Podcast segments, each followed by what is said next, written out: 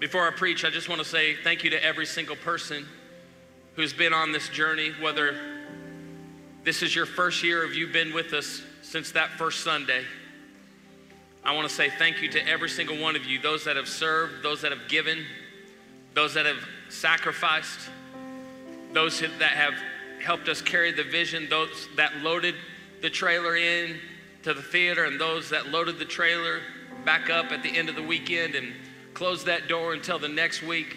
I want to thank every small group leader, every free church kids volunteer, every coffee server, every host team member, every tech team member. I want to thank our worship team. I want to thank our band, our the guys that give their gift of talent and to be able to play and make a music that sounds amazing and sounds like heaven in this house. I want to say thank you to everybody. Church family, can we thank you? Those that are here, those that have come before us, those that have gone on. Everybody has a place because this is a home for every story. The year was 1993. And uh, it actually was February 27th, 1993. It was the day that Urshana and I committed vows to one another to live together in the holy estate of marriage.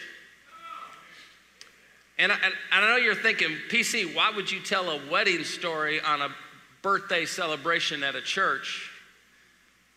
And I, I'm going to tell you because it has to do with covenant. And a lot about what church is is about covenant. But on this day, February 27th, 1993, you know, you've heard me say I was born on Sunday, in church the next Sunday. I did not miss a Sunday growing up. And my mom can ver- ver- verify that, validate it in the house. Um, Urshana was also raised in a pastor's home. We both have a lineage and a history of church leaders and pastors. We come from a long line of preachers. And so, if you can just imagine that day on February 27, 1993, it was not just a, one of those do you, do you, you do, kiss, and that's it. It was quite, it, it was quite an event. Our wedding party made up the choir that sang the Lord's Prayer. Uh, Urshana's brother sang Peter Cetera, one good woman, while all the people were walk, all the wedding party was walking up. Uh, we had a kids choir that sang Michael Bolton, Love is a Wonderful Thing. Listen, for those of you that are under 50, I'm giving you the best playlist for a date night. So pay attention.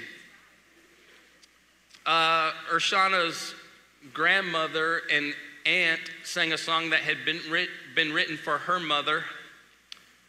And then uh, my sister and Urshana's brother sang a song from Vince Gill entitled Look at Us. And it says in the hook if you want to see what good love should be, you should look at us. And um, true love. Sorry, thank you for correcting me. I make up the words sometimes. But there's, there's also a couple of phrases in there where Vince Gill sings, um, Look at us after all these years together. Well, this was our first day of saying, I do. And we were singing a song about look at us after all these years together. If you want to see how true love should be, you should look at us. And it wasn't because we had so much experience, it's because we had a vision of someday sitting in rocking chairs on a porch and watching our grandkids, and maybe if we're lucky, our great grandkids running around the neighborhood and just knowing that on that day when we said, I do, we really meant once and forever till death to us part. And you wonder why I tell that story. It is because it is the year I learned that if you have a vision, every single year you can look back and see how far you've come, but you realize you still have so much further to go.